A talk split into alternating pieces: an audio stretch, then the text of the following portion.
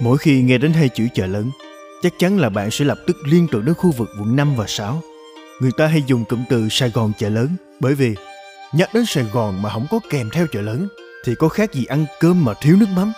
Tuy là có thể vẫn rất là ngon, nhưng lại có cảm giác chưa đủ đậm đà. Hồi xưa thì vùng đất này là đất thủy chân lạp. Khi mà Mãn Thanh tràn vào Trung Nguyên đánh chiếm thì người Hoa mới bỏ xứ mà đi. Thời gian đầu, họ được chú Nguyễn cho sinh sống ở Biên Hòa, Mỹ Tho và Hà Tiên. Sau đó thì cuộc chiến Tây Sơn và nhà Nguyễn nổ ra, dập banh chành cái thương cảng Cù Lao Phố. Lúc này thì những người Hoa từ Biên Hòa mới gối ghém đồ đạc chuyển đi chỉ đến vùng Sài Gòn. Thực ra thì lúc đó cũng đã có một nhóm người Hoa đến đây trước, nhưng chính nhờ cái sự sụp đổ của nơi phồn hoa đô hội kia mới giúp nơi này vụt lên thành một ngôi sao mới. Thời điểm đó thì chợ Tân Kiện của người Việt có trước, người Hoa đến sau, họ mới lập hẳn một cái chợ mới bự chợ bá, gọi là chợ lớn. Rồi tự dưng người ta dùng nó để gọi tên cho cả vùng luôn. Khi mà chợ lớn ra đời, thậm chí cả cái khu vực quận nhất Sài Gòn vẫn còn chưa có gì hết. Chúa Nguyễn Phúc Ánh lúc đó cũng chưa nghĩ đến việc lập gia đình kinh hay là xây thành bát quái.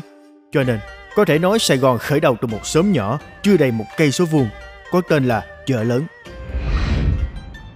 Để thâm nhập sâu hơn vào thế giới người Hoa chợ lớn, bạn cần phải biết đến cái hệ thống ban hội cực kỳ đặc sắc của họ.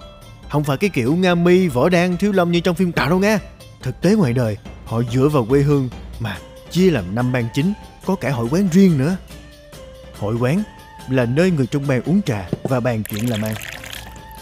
Bất kỳ ai từ Trung Quốc nếu mà ghé vào Sài Gòn là phải đến đây để tìm người đỡ đầu, tương trợ trong quá trình khởi nghiệp sinh nhai ở vùng đất mới. Kế bên hội quán sẽ có trường dạy ngôn ngữ và văn hóa Hoa. Các ban hội thỉnh thoảng sẽ đấu giá vật phẩm để lấy tiền thưởng cho con cháu có thành tích học tập tốt hoặc cung cấp vốn cho mấy đứa đã trưởng thành. Các ban hội phân chia công việc rất rõ ràng nên không bao giờ có chuyện đạp lên công việc kinh doanh của nhau. Bây giờ chúng ta đi dạo qua từng ban.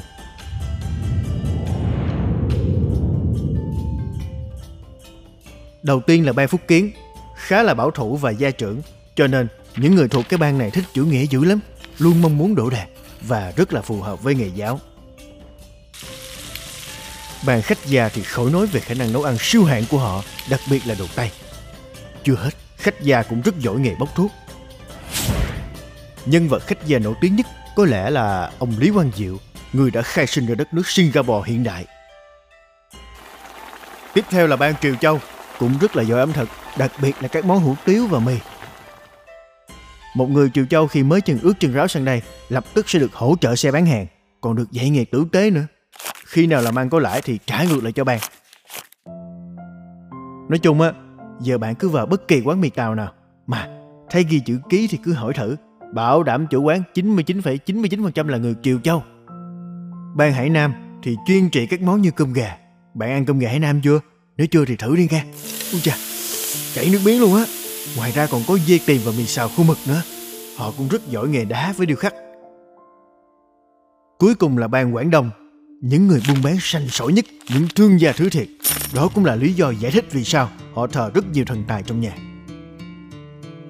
Và hẳn là các bạn đã từng nghe qua câu Hồng Kông bên hông chợ lớn Bởi vì bên đây đích thực là một nơi nà ná bên kia Nếu không tính Hồng Kông hay Singapore Thì chợ lớn đã từng là khu người Hoa lớn có tiếng trên thế giới Và họ không hề thích bị đánh đồng với người đại lục đâu nha Bữa nào bạn quẩn quẩn nghe Làm bộ nhà vô một tiệm sủi cảo ăn tối Rồi à, lượn lờ qua khu Đồng Khánh Bạn sẽ được ngồi dưới mái hiên của dãy nhà cũ kỹ Và thưởng thức các món chè tàu trứ danh hên xui còn được nghe mấy cái bài nhạc hoa như là Bến Thượng Hải, Ánh Trăng nói hộ lòng tôi, Người đến từ Triều Châu. Không khác gì cảm giác đang được đi du lịch hết.